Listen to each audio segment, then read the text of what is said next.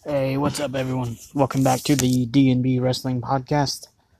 And first off, I want to apologize that it's been a few months since I've done one of these. I noticed that the listens were starting to pick up a little bit, so I wanted to kind of explain why um, I've been absent from the podcast. Uh, me and my fiance have a, a, child on the way who's due any day now, so we've been uh, dealing with that, and we've been dealing with getting ready for him to get here. Um, just getting through life. I transitioned over to a new job in May, um, making more money. So I started a new job in uh, May 7th. I've been there almost three months. Um, so I've just been trying to get through the transitions of life, and there hasn't been really a whole lot to talk about until recently with wrestling. Um, one of the reasons why I stopped talking about it for a while was because there just wasn't anything really to talk about. Um, but recently, I've been watching a lot of New Japan. I've been watching a lot of ROH, and even Impact has picked up some. Um, I've been really last couple months actually. I think I've gained a, a newfound respect for Kenny Omega, and he's actually become slowly becoming my favorite wrestler, if not my favorite wrestler. Um, I watched his his match with Naito from the the G1 Climax tournament just last night, and I watched him versus Cody when the Firing Squad debuted a while back, and I can do podcasts about those kind of things later on if if people want to hear them. But um, but yeah, there's there's a few things that have surprised me in the last couple months as far as the the wrestling community goes. Like the Slammiversary pay per view with Impact. I watched it because I'm a huge Sami Callihan fan. I wish WWE wouldn't have did what they did to him in NXT, but he's really stepped into his own. Um, but his match versus Pentagon Jr. at Slammiversary was an amazing match, as the late great Dave Meltzer would call it, a six-star match.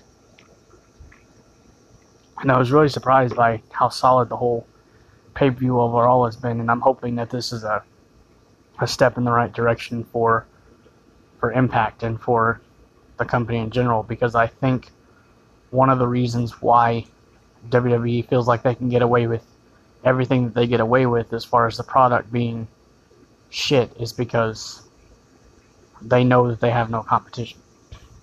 Because Vince McMahon himself has said that he doesn't see Impact as competition, he doesn't see ROH or New Japan as competition either. So I think this is the time for one of those three companies to step up and and try to rival WWE because if anybody watched the Attitude Era back in the you know late 90s early 2000s you saw that they were stepping up their game because they had competition versus WCW but now that they don't have any competition there's no there's no reason to to do anything. I mean they keep wanting to push Roman Reigns and now uh, SummerSlam being not next weekend but the weekend after two weeks from tomorrow.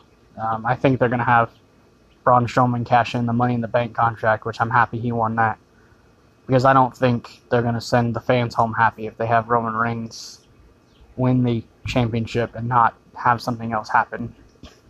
Because from what I see, Lesnar's out the door. But I told somebody what needs to happen is that they either need to turn Reigns heel and have him be the new Heyman guy, or turn Strowman heel because he's been a face for a while, and have Heyman be his new guy. Because anybody who watched Raw last Monday saw Lesnar attack Heyman, so I think it's leading to a a turn on Heyman, whether it be a face turn or a heel turn, whatever, I don't know. But it'll be interesting to see what happens there. Um, oh yeah, I mean just the just the wrestling product overall is. if there's anything that that I was watching right now, I've I've read the results for Raw and SmackDown, which it's crazy to think that I've been reading the results for Raw and SmackDown, but I've been watching Impact and I've been watching New Japan because they just have the more interesting product right now when you're pushing the same agenda every week on Raw and SmackDown, it just it just gets old after a while. Like SmackDown, for example, the best thing on there right now is The Miz, and I used to hate him, but his product just keeps improving. Um, and I'm looking forward to his match with Daniel Bryan at SummerSlam. But other than that, I love AJ Styles to death, but having him as the champion until WrestleMania just seems a little too much.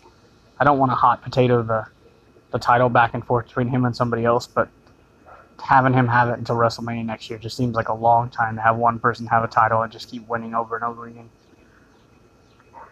But yeah, I mean, I will make more podcasts if people keep listening, and I'll do what I can to keep up with it. I just wanted to give an explanation as to to where I've been and let everybody know that I've been watching a lot of New Japan. I've been watching a lot of Ring of Honor and Impact. Um, WWE, not so much. I've been keeping up on it. I read on it and everything, but not really been been watching it.